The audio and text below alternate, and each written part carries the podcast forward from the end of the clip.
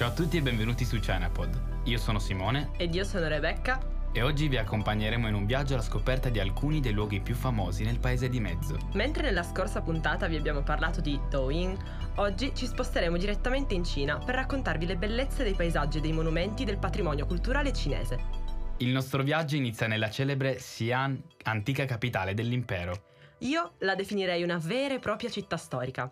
Infatti, oltre ad ospitare il famosissimo esercito di terracotta, di cui vi parleremo oggi, è la sede del Museo di Storia dello Shanxi, che contiene ben 370.000 reperti storici. Ah però, allora ci vorrebbe una vita per visitarlo tutto, considerando anche i suoi 65.000 metri quadrati di superficie.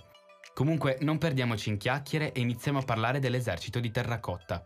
Bin Ma Yong. Questo è il suo nome cinese, formato da Bin, che letteralmente significa soldato, da Ma, che in cinese vuol dire cavallo, e da Yong, che indicava un tipo figura umana. Quindi questa parola sta ad indicare un esercito formato da statue di soldati a cavallo e non. Nome originale, eh? Sì, infatti. Comunque molti non sanno che in realtà si tratta di un mausoleo dedicato e fatto costruire da Qin Shi Huang, il primo imperatore cinese, che per assicurarsi l'immortalità dopo la sua vita terrena si fece costruire questa enorme tomba. Pensate che copre un'area della bellezza di 56 km quadrati, all'interno della quale ci sono più di 8.000 statue, tutte a grandezza uomo. Questo sito è stato scoperto nel 1974 in un modo un po' particolare, da un contadino locale che mentre stava scavando un pozzo si vide spuntare dal terreno una testa di uno dei guerrieri. Oddio, io mi sarei presa un colpo. E sai come si dice in cinese scavare un pozzo? Mm, No, perché? Da Jing.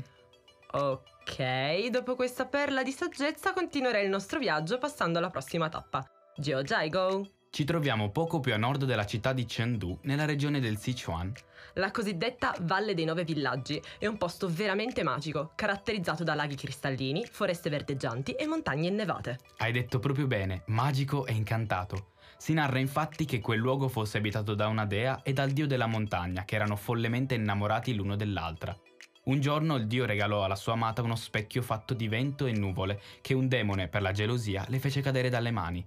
Lo specchio si ruppe così in 108 pezzi che si trasformarono poi nei laghi color turchese che caratterizzano il luogo. E sai da chi è altri è abitata questa valle incantata? Da delle simpaticissime scimmiette dal manto dorato e dai panda giganti. Sì, panda, che carini! Chi non li ama? Parlerei solo di quello, ma dobbiamo continuare il viaggio, quindi via verso la prossima tappa! Hai ragione, dirigiamoci verso le grotte di Mogao nella regione occidentale del Gansu. Si tratta di ben 492 grotte conosciute per ospitare uno dei più importanti e preziosi tesori buddisti della Cina.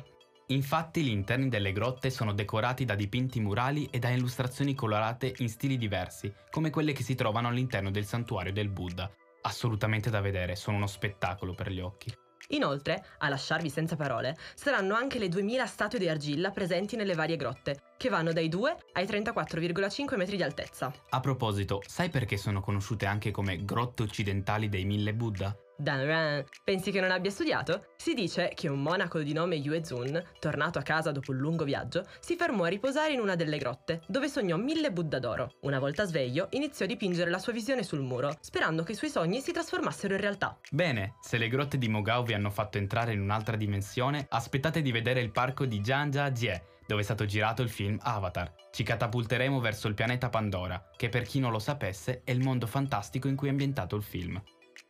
La caratteristica di questo parco, che si trova nella regione centro-meridionale dello Hunan, è quella di ospitare monti immersi nella nebbia che sembrano fluttuare sospesi nel vuoto. Oltre ad essere un paesaggio mozzafiato, a pochi minuti di distanza si trova il più alto ponte di vetro nel mondo, su cui è possibile passeggiare e ammirare l'orizzonte. Lo sconsiglio assolutamente a tutti coloro che soffrono di vertigini. Potrebbe rivelarsi davvero un'esperienza traumatica. Ma non è quello che sembra creparsi sotto i piedi dei visitatori? No, no, è un altro sempre in Cina. I cinesi hanno uno strano senso dell'umorismo. Sì, sì, è vero, è vero. A quanto pare in Cina nessuno soffre di vertigini. Infatti hanno deciso di proporre come attività il bungee jumping, con la piattaforma di lancio più alta del mondo, ben 300 metri di altezza. Sarebbe veramente un'esperienza da brivido. E dal pianeta Pandora ci spostiamo al satellite più vicino alla Terra e qui è arrivato il momento di sfatare una delle più grandi leggende metropolitane. Dallo spazio non si vede la Grande Muraglia. No, davvero? Allora non ci resta che parlare di quest'ultima e capirne il perché.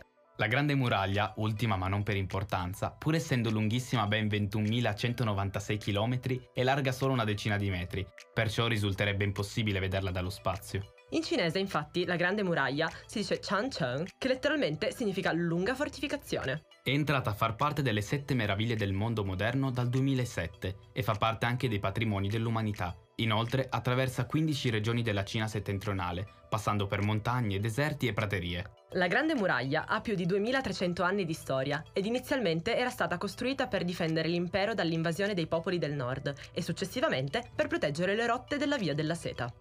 Il vostro caro Chinapod, come ogni episodio, ha deciso di dedicare gli ultimi minuti alla lingua cinese e vi stupiremo con una frase d'effetto pronunciata, pensate pensate, da Mao Zedong. Budao Chun Chun Fei Hao Han, che significa letteralmente non sei un vero eroe se non sali sulla grande muraglia. Un modo come un altro per dire che per raggiungere i propri obiettivi si deve essere pronti a superare ogni ostacolo.